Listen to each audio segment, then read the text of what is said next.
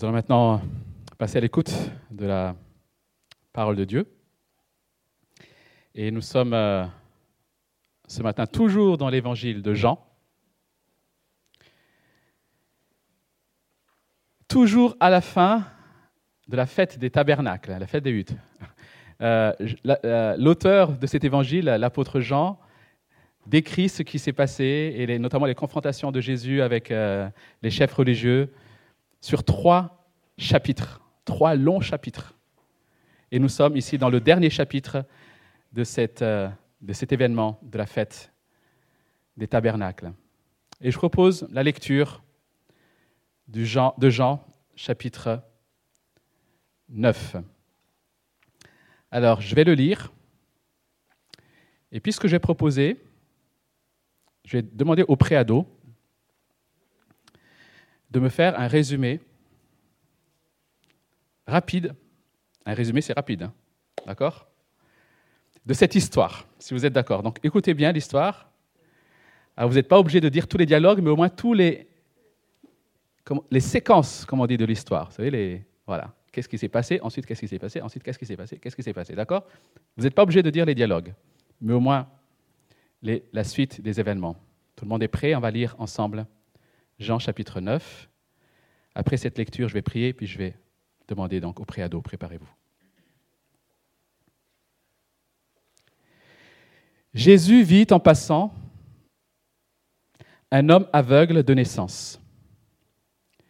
Ses disciples lui posèrent cette question. Maître, qui a péché? Cet homme ou ses parents pour qu'il soit né aveugle? Jésus répondit, Ce n'est pas que lui ou ses parents aient péché, mais c'est afin que les œuvres de Dieu soient révélées en lui. Il faut que je fasse, tant qu'il fait jour, les œuvres de celui qui m'a envoyé. La nuit vient où personne ne peut travailler. Pendant que je suis dans le monde, je suis la lumière du monde. Après avoir dit cela, il cracha par terre et fit de la boue avec sa salive.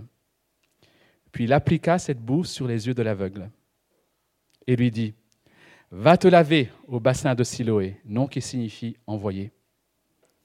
Il y alla donc, se lava et revint voyant clair. Ses voisins et ceux qui l'avaient vu mendier auparavant disaient, N'est-ce pas celui qui se tenait assis et qui mendiait? Les uns disaient, C'est lui. D'autres disaient, non, mais il lui ressemble. Mais lui affirmait, c'est bien moi. Ils lui dirent donc, comment tes yeux ont-ils été ouverts? Il répondit, l'homme qu'on appelle Jésus a fait de la boue, l'a appliqué sur mes yeux et m'a dit, va au bassin de Siloé et lave-toi. J'y suis donc allé. Je me suis lavé et j'ai pu voir. Ils lui dirent, où est cet homme? Il répondit, Je ne sais pas. Ils menèrent vers les pharisiens l'homme qui avait été aveugle. Or, c'était un jour de sabbat que Jésus avait fait de la boue et lui avait ouvert les yeux. À leur tour, les pharisiens lui demandèrent comment il avait pu voir. Il leur dit, il a appliqué de la boue sur mes yeux, je me suis lavé et je vois.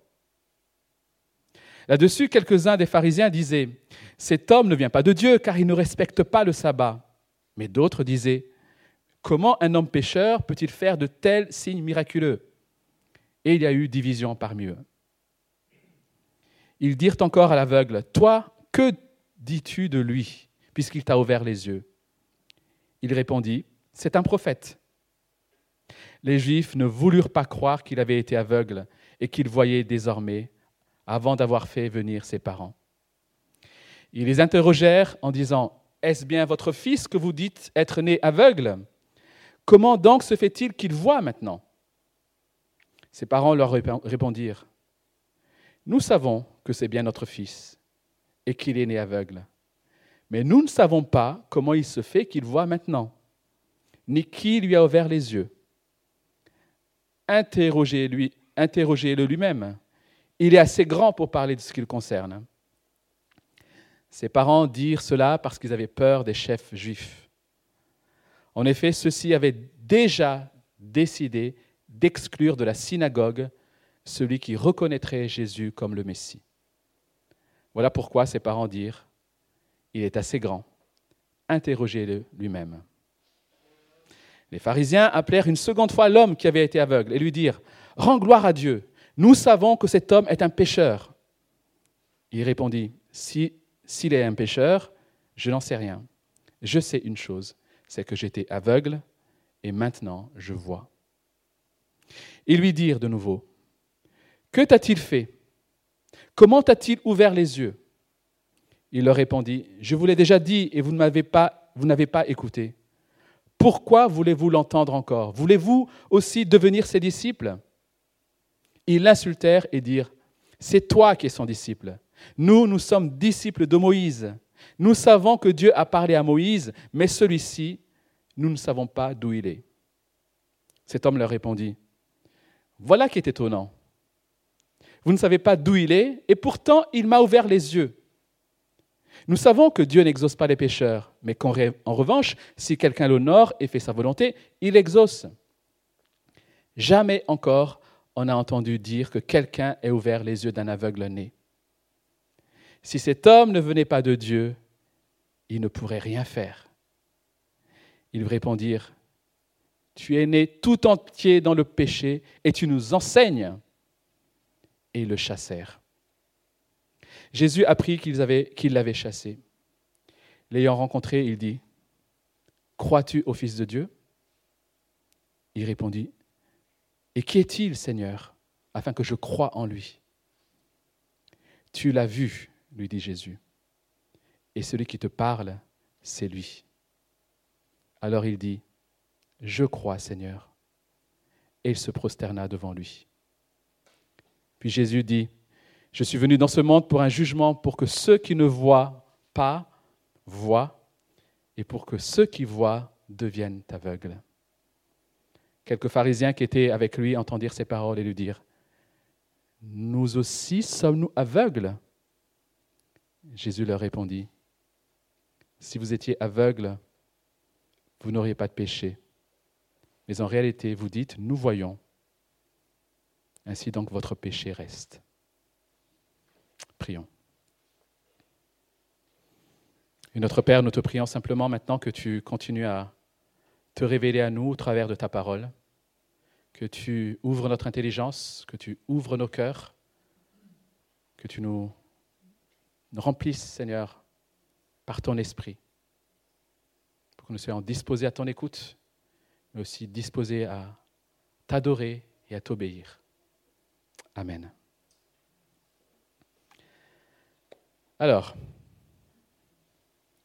qui peut me résumer? Je vais interroger sinon, si personne se porte volontaire. Allez-y vite. Alors, qui veut commencer? Yann, vas-y, commence. Ouais, ouais, je sais, vas-y.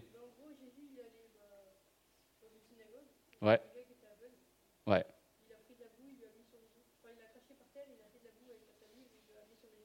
Ok, stop. Ensuite? Qu'est-ce qui s'est passé? Qui veut continuer? C'est pas grave si vous vous trompez, hein, vous avez le droit. Hein. Allez, Sam.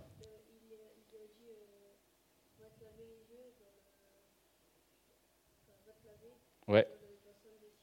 Ok. Ouais. Ok. Première séquence, donc. Ensuite, qu'est-ce qui s'est passé? Allez, on essaie d'aller plus vite. Vas-y. Il a pu voir, ouais. Bravo. on continue? Alors, on essaie de voir les, les, personnages qui interviennent. Après ça, qui, qui intervient?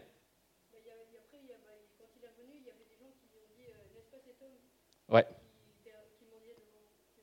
Voilà, donc il y, a, ses voisins, surtout, qui disent c'est lui, c'est pas lui, etc. Ok? Ensuite, qu'est-ce que font ses voisins?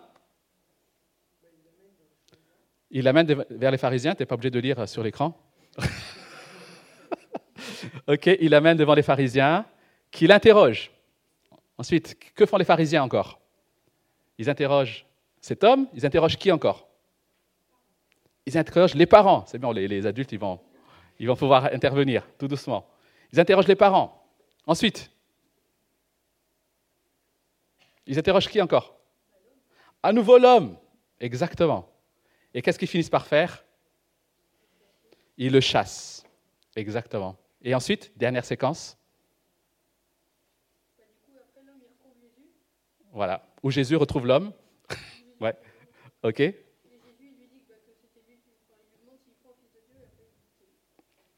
Génial.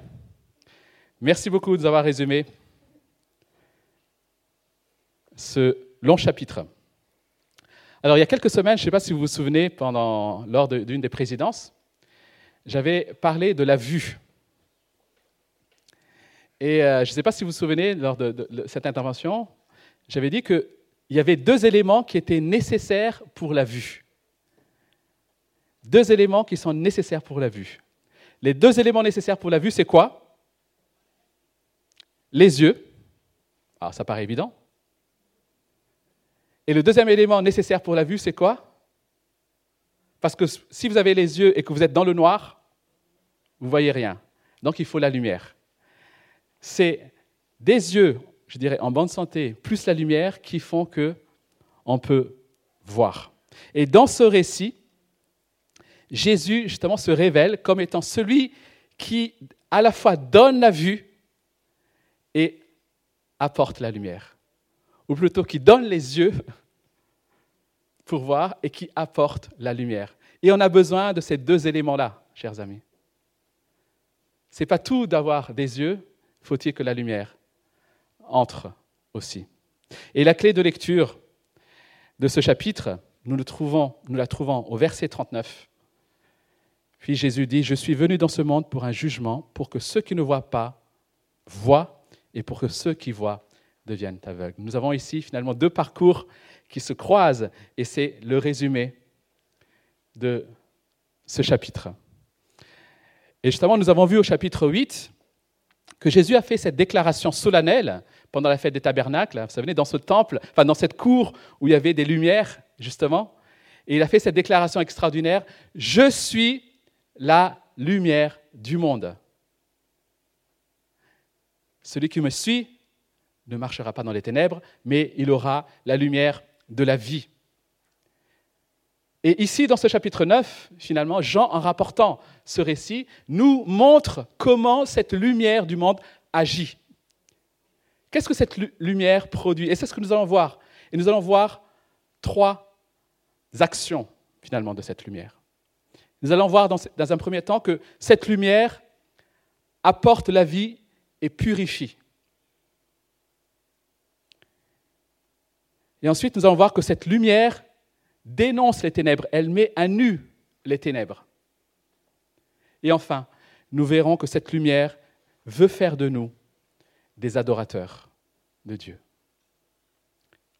La lumière en action, c'est ce que nous allons voir maintenant. Donc, premièrement, cette lumière qui sauve, qui purifie et qui apporte la vie.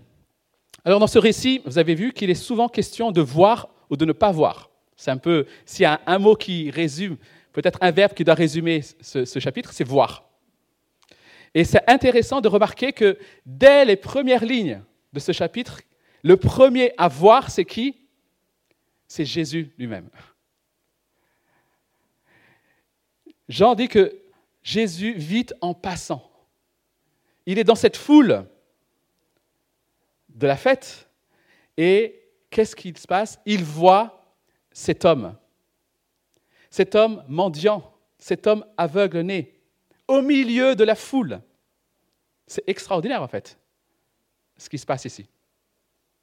Et le récit ne dit pas que cet homme aurait crié ou a demandé à l'aide. On a ici quelque part un homme presque invisible. Peut-être qu'il est là depuis longtemps, les, gens sont tellement habitués à le voir qu'on ne le voit plus. Il y en a tellement, comme il y en a tellement dans les rues des grandes villes. On les évite même peut-être. On fait semblant de ne pas les voir. C'était le cas de cet homme. Et la grâce de Dieu se voit dès les premières lignes de ce chapitre. Jésus vit cet homme. Jésus voit. Jésus nous voit même lorsqu'on a l'impression que personne ne nous considère. Jésus a vu. Ensuite, nous avons effectivement cette conversation entre Jésus et les disciples. Ce, mendiant qui, qui est là, qui est aveugle, devient un sujet de théologie. Alors Jésus, qui a péché? Question vaste, n'est-ce pas? Question très délicate. En fait, leur question suppose déjà que pour eux, nécessairement, si cette personne est dans cet état-là, c'est que quelqu'un est coupable. En fait, c'était, je dirais, la théologie des pharisiens et du coup la théologie aussi des juifs de cette époque-là. Le péché est nécessairement la cause, enfin la maladie plutôt, est nécessairement la, cause d'un péché personnel. Voilà pourquoi leur question c'est qui a péché? Ce n'est même pas est-ce que ça vient d'un péché, mais directement qui a péché. Et la question qu'on peut se poser c'est qu'en dit la Bible Justement, à cette question? Alors il y a plusieurs, je dirais, niveaux de réponse à cette question délicate le premier niveau de réponse qu'on peut dire, c'est que, effectivement, la souffrance, les maladies, les catastrophes sont les conséquences de l'entrée du péché dans l'humanité, dans le cœur de l'homme. Lorsque Adam et Ève ont été créés, tout était bon, mais lorsqu'ils ont voulu devenir autonomes, lorsqu'ils ont voulu décider par eux-mêmes de ce qui était bon, de ce qui était mal, lorsqu'ils se sont rebellés contre l'autorité de Dieu, le péché est entré dans le monde et avec le péché, les souffrances, la maladie. Donc oui, la maladie et les souffrances sont les conséquences, je dirais, du péché, pas du péché personnel, mais du péché dans l'humanité. Ça, c'est le premier, premier niveau de réponse. Deuxième niveau de réponse, oui, le péché, la maladie plutôt, peut être la conséquence d'un péché personnel. Nous l'avons étudié au chapitre 5 de l'épître de Jean, lorsque, toujours un jour de sabbat, Jésus guérit un paralytique. Et que lui dit-il plus tard, il lui dit, ne pêche plus, sinon il va t'arriver pire. Ne pêche plus, sinon va t'arriver pire. Donc Jésus est en train de, dire que oui, le péché, la, maladie peut être une conséquence du péché. Paul, l'apôtre Paul aussi le dit quand il avertit les Corinthiens qui prennent indignement la Sainte Seine. Il dit, ne soyez pas étonnés qu'il y ait des malades et même des morts au milieu de vous. Donc oui, le péché, la maladie peut être une conséquence du péché personnel. Mais une des réponses, je dirais la troisième réponse, et celle, que Jésus apporte ici, c'est que pas nécessairement. La maladie n'est pas nécessairement la conséquence d'un péché. Il y a des justes qui souffrent. Job, et bien sûr, l'exemple la plus parfaite, le plus parfait plutôt, c'est Jésus-Christ lui-même, qui, sans avoir péché, a pourtant souffert la plus grande des souffrances. Donc la souffrance, bien sûr, n'est pas nécessairement liée au péché. Et c'est ce que Jésus lui répond ici. Répond à ses disciples ici. Non. La question, ce n'est pas si ses, péchés, si ses parents ont péché ou si lui a péché. Ça ne vient pas de là. Et Jésus finalement va détourner la question. Ce n'est pas quelle est l'origine, mais plutôt dans quel but est ce péché. Et je pense que, et cette souffrance plutôt, et je pense que c'est aussi la manière dont nous devons apprendre à considérer peut-être les souffrances. Vous savez, il y a beaucoup de visions du monde. La vision du monde, c'est un peu les, je dirais, les, les structures de pensée qui sous-tendent, je dirais, la, quelque part les croyances des individus. Par exemple, ce qu'on appelle euh, le, naturalisme, le, fait que les gens ne croient pas à, des choses spirituelles, c'est une façon de penser, c'est une vision du monde. Et la plupart des visions du monde euh, essaient d'expliquer d'où vient la maladie ou les souffrances. Mais il y a très peu de visions du monde qui proposent une réponse à pourquoi il y a la souffrance. Dans quel but? Mais la Bible, lui, nous propose des réponses. Pour nous qui avons placé notre, voix en Christ, notre foi en Christ, nous devons nous rappeler cette vérité. Nos faiblesses sont l'occasion pour Dieu de manifester sa gloire. Et c'est ce que Jésus dit, dit ici. C'est afin que les œuvres de Dieu soient révélées en lui. Afin, quelque part, que Jésus lui-même, dans sa mission et dans son identité, soit révélé en lui. Afin qu'il soit porteur de cette vérité, de cette réalité. C'est ça, en fait, ce que Jésus répond ici. Et c'est ce que Paul aussi a expérimenté lorsqu'il dit Ma grâce te suffit, lorsque Jésus plutôt lui dit Ma grâce te suffit, car ma puissance s'accomplit dans la faiblesse. C'est dans la faiblesse de Paul que Dieu veut manifester sa puissance. Et nous voyons dans la suite du récit qu'en effet, par cette cécité, Jésus va clairement manifester sa gloire. Il va démontrer qu'il est le Fils de Dieu et il va aussi montrer sa mission. Chers amis, nous avons cette assurance que dans nos souffrances, dans nos épreuves, le plan divin s'accomplit. Dieu continue son œuvre et Dieu accomplit son œuvre. Ce plan parfait consiste à se glorifier, consiste pour lui à se glorifier. Et consiste pour nous à être transformés de gloire en gloire à la ressemblance de Christ.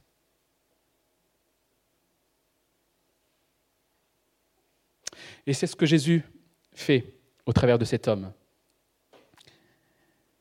Il va lui donner la vie. La vue, pardon. Et vous avez vu la manière dont il donne la vue à cet homme? Alors on peut se poser la question, pourquoi est-ce qu'il fait de cette manière-là? Et lorsqu'on voit finalement la terre, je dirais la poussière dans l'Ancien Testament, on pense tout de suite à la Genèse. Finalement, Jésus est en train de faire ici une nouvelle œuvre de création. Là où il n'y avait pas de Dieu, de, il va créer, il va apporter des yeux. C'est ce qu'il fait. Et après, vous avez vu ce qui se passe? Il envoie cet homme se laver à la piscine de Siloé, au bassin de Siloé. Et Jean apporte cette petite précision sur laquelle nous passons très vite. Siloé signifie envoyé. Et Jésus est celui qui est envoyé. Et littéralement, Jean est en train de dire ici que cet homme est envoyé se laver en Jésus, dans la piscine de Siloé. Nous avons besoin non seulement de retrouver la vue, mais nous avons besoin d'être purifiés par le sang de Jésus-Christ, lavés de nos péchés. C'est lui qui est l'envoyé. Donc Jésus, ici, n'est pas simplement en train d'accomplir un miracle, chers amis. Il est en train d'illustrer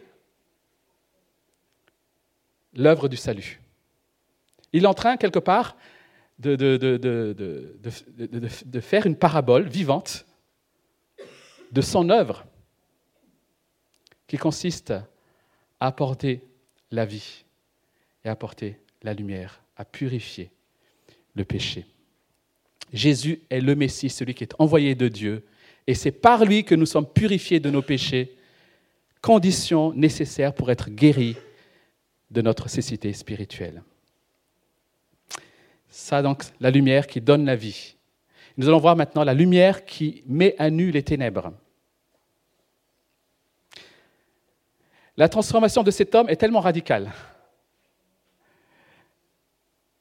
que certains de ses amis ne vont pas le reconnaître. Je ne sais pas si ça fait, ça fait bizarre quand même. Ses voisins, ses amis le voient et ils se posent la question, est-ce que c'est lui Ils l'ont tellement vu peut-être dans une position en train de mendier, etc., ainsi que le voir gambader, le voir... En fait, les yeux, quelque part, transmettent tellement de... Comment dire d'informations sur nous, sur notre identité en réalité. Que lorsque quelqu'un qui était peut-être aveugle naît, on ne sait pas s'il avait des yeux ou pas au départ, mais voit, en fait on voit une nouvelle personne, littéralement. Et c'est pour ça que ses voisins ne l'ont pas reconnu, une partie de ses voisins ne l'ont pas reconnu. Et qu'est-ce qu'ils vont faire? Ils vont l'amener auprès des pharisiens. Les pharisiens sont là pour attester un miracle. C'est pour ça qu'ils l'amènent devant ce pharisien. Et cette partie du récit nous permet de voir que la mission de Jésus consiste aussi, en tant que lumière, à dénoncer les ténèbres. Et notamment ici les ténèbres des cœurs des pharisiens, des chefs religieux. Et au verset 14, Jean va apporter une précision importante. Il dit, Or, c'était un jour de sabbat que Jésus avait fait de la boue et lui avait ouvert les yeux. Jésus a donc accompli ce miracle en sachant que c'était le jour du sabbat. Or, on l'a vu, et il a expérimenté que faire un miracle le jour du sabbat irrite pas mal les pharisiens. Et Jésus va le faire ce jour-là. Mais il ne fait pas que ça, en fait, en réalité. Il, il provoque littéralement les pharisiens ici. Parce qu'il ne fait pas qu'enfreindre le sabbat, il enfreint plusieurs règles liées au sabbat. Et c'est aussi peut-être la raison pour laquelle il fait, je dirais, tout ce rituel. Parce que dans la tradition juive, dans la, ce qu'on appelle la Mishnah, dans la tradition donc des, des rabbins juifs de cette époque, il y avait plusieurs règles concernant le sabbat, et notamment interdiction de pétrir, et interdiction d'oindre, d'appliquer de l'huile ou autre chose sur quelqu'un. Et Jésus fait les deux. Jésus pétrit la boue, l'argile. Ça, c'est interdit. Le pétrissage est interdit, littéralement, hein, c'est écrit comme ça. Et il va l'appliquer sur le visage. Ah. Et ça, c'est aussi interdit. Et bien sûr, guérir le jour du sabbat, sauf en cas d'urgence vitale, c'est aussi interdit. Donc Jésus enfreint règle sur règle. Pourquoi? Parce qu'il veut interpeller les pharisiens. Ce miracle est une véritable démonstration de la lumière qui vient dans le monde. Pourtant, on le voit, ces pharisiens, eux, ne voient pas la lumière. Ils ne voient que la transgression du sabbat. Au lieu de remettre en question leur compréhension du sabbat à la lumière de Christ, ils vont s'enfoncer dans leur aveuglement. Tout d'abord, nous le voyons, ils remettent en question la réalité de la cécité, verset 18. Jean dit, les Juifs ne voulurent pas croire qu'il avait été aveugle. Ils ne sont pas de bonne foi. Ils ne veulent pas croire. Ce n'est pas qu'ils ne sont pas convaincus, c'est qu'ils ne veulent pas. Ils décident de ne pas croire, littéralement. Et du coup, ils vont interroger les parents. Et lorsque les parents témoignent avec pas mal de, de prudence, hein, lorsque les parents témoignent, qu'il était effectivement aveugle de naissance, les pharisiens vont avancer une autre explication. Et c'est sous-entendu au verset 24. Ils se disent, bah, si effectivement tu étais aveugle, aveuglonné et que tu es guéri, alors c'est peut-être un autre homme qui a fait ça. Allez, dis-le nous. Parce que cet homme est un pécheur.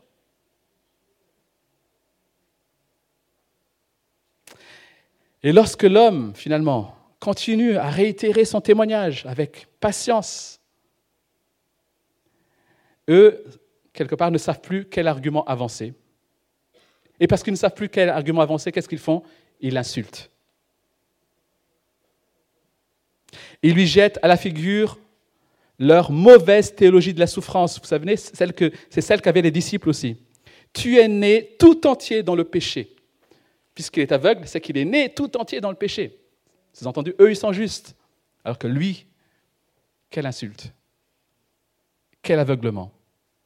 Et ils finissent par le chasser. Eux qui étaient certains de voir correctement, ils ont démontré qu'ils sont spirituellement aveugles. Et dans Matthieu 23 notamment, nous voyons cette confrontation entre euh, Jésus et les pharisiens, où Jésus n'y va pas de main morte. Et il les appelle comment ces pharisiens? Il les appelle conducteurs aveugles. Et il va même plus loin. Il dit aveugles fous. Il dit vous êtes des aveugles fous. Ou des fous aveugles. Matthieu 23, verset 17. La lumière donne la vie et purifie du péché. La lumière dénonce, met à nu les ténèbres des cœurs, et la lumière veut faire de nous des adorateurs. Revenons à notre aveugle-né, donc.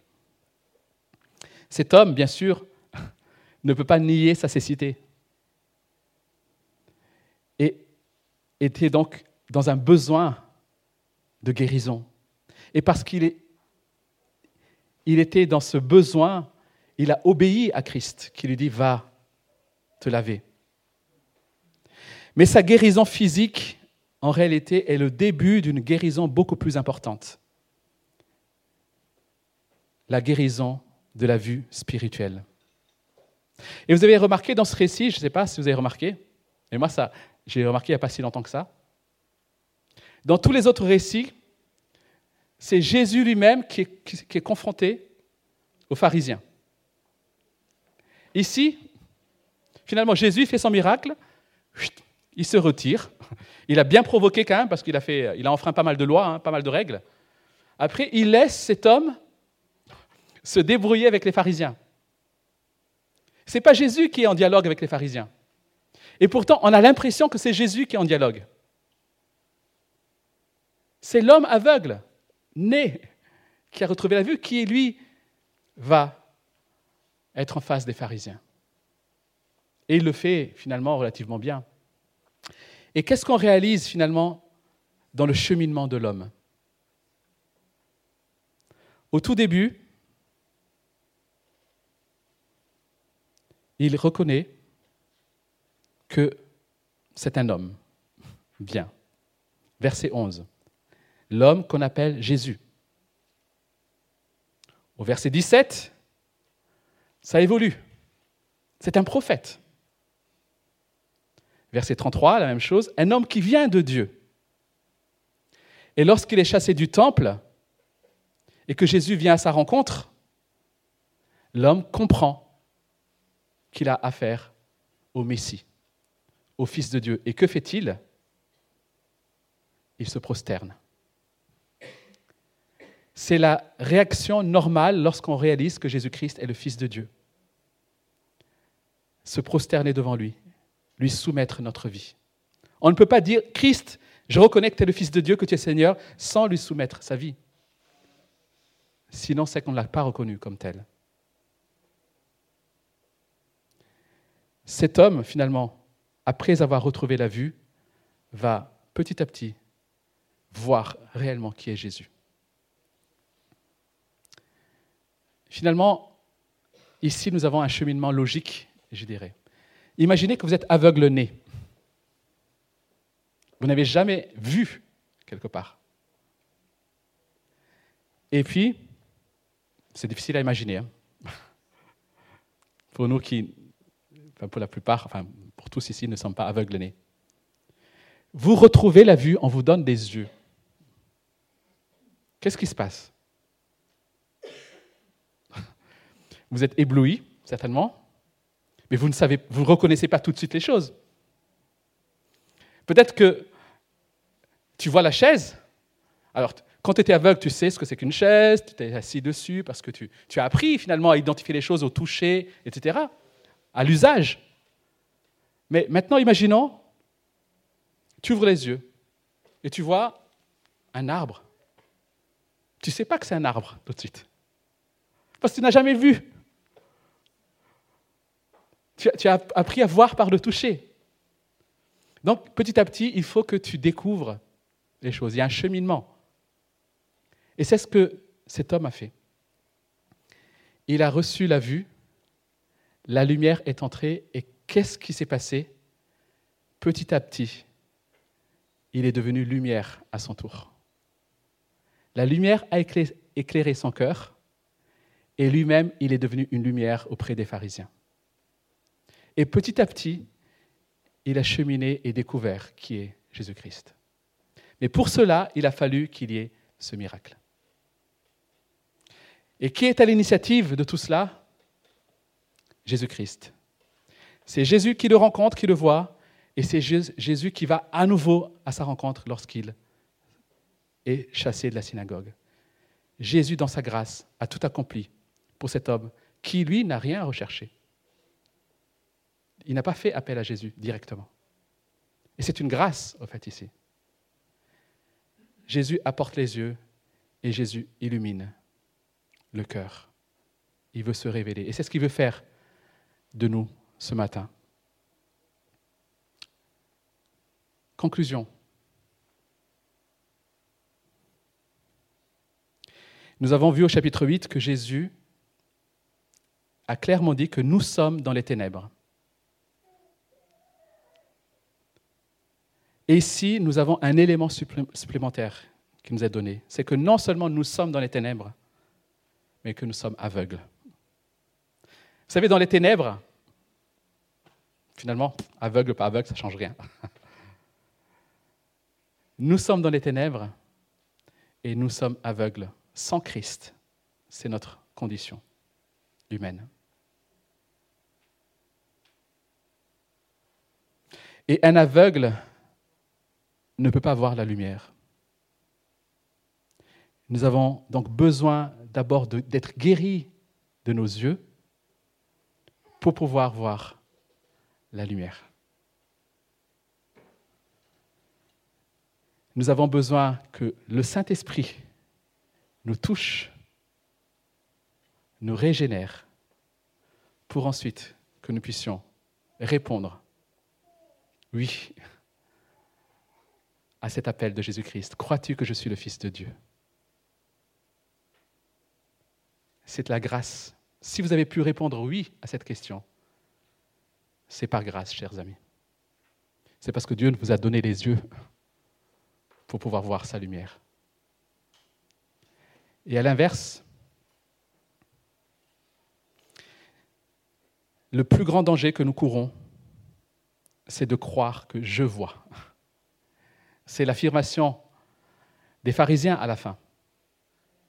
Oses-tu insinuer que nous ne voyons pas? Sous-entendu, nous savons que nous voyons. Et parce qu'ils ont cru qu'ils voyaient, ils sont restés aveugles. Ils sont restés dans leur péché. Le plus grand danger que nous avons, chers amis, c'est de croire que nous voyons. Il y a ceux qui croient voir parce qu'ils ont été élevés au sein d'une famille chrétienne, au sein d'une famille croyante, parce qu'ils ont des valeurs morales peut-être à leurs yeux supérieures à la moyenne, parce qu'ils connaissent par cœur ces histoires-là de Jean chapitre 9, oh j'ai entendu ça depuis que je suis tout petit, à l'école du dimanche. Alors je vois, je n'ai pas besoin de... Ce n'est pas pour moi cette histoire. Chers amis, ce récit nous rappelle que comme les pharisiens, vous pouvez connaître toutes ces choses, vous pouvez avoir tout cela sans voir, être loin de Dieu. Il y a ceux qui croient voir parce que à leurs yeux, leur vie va à peu près bien. j'ai un travail décent, j'ai peut-être un logement, en tout cas de l'argent suffisant pour vivre, j'ai même peut-être une relation amoureuse, je peux partir en vacances, bref, tout va bien. Je vois. Pourquoi aurais-je besoin de Christ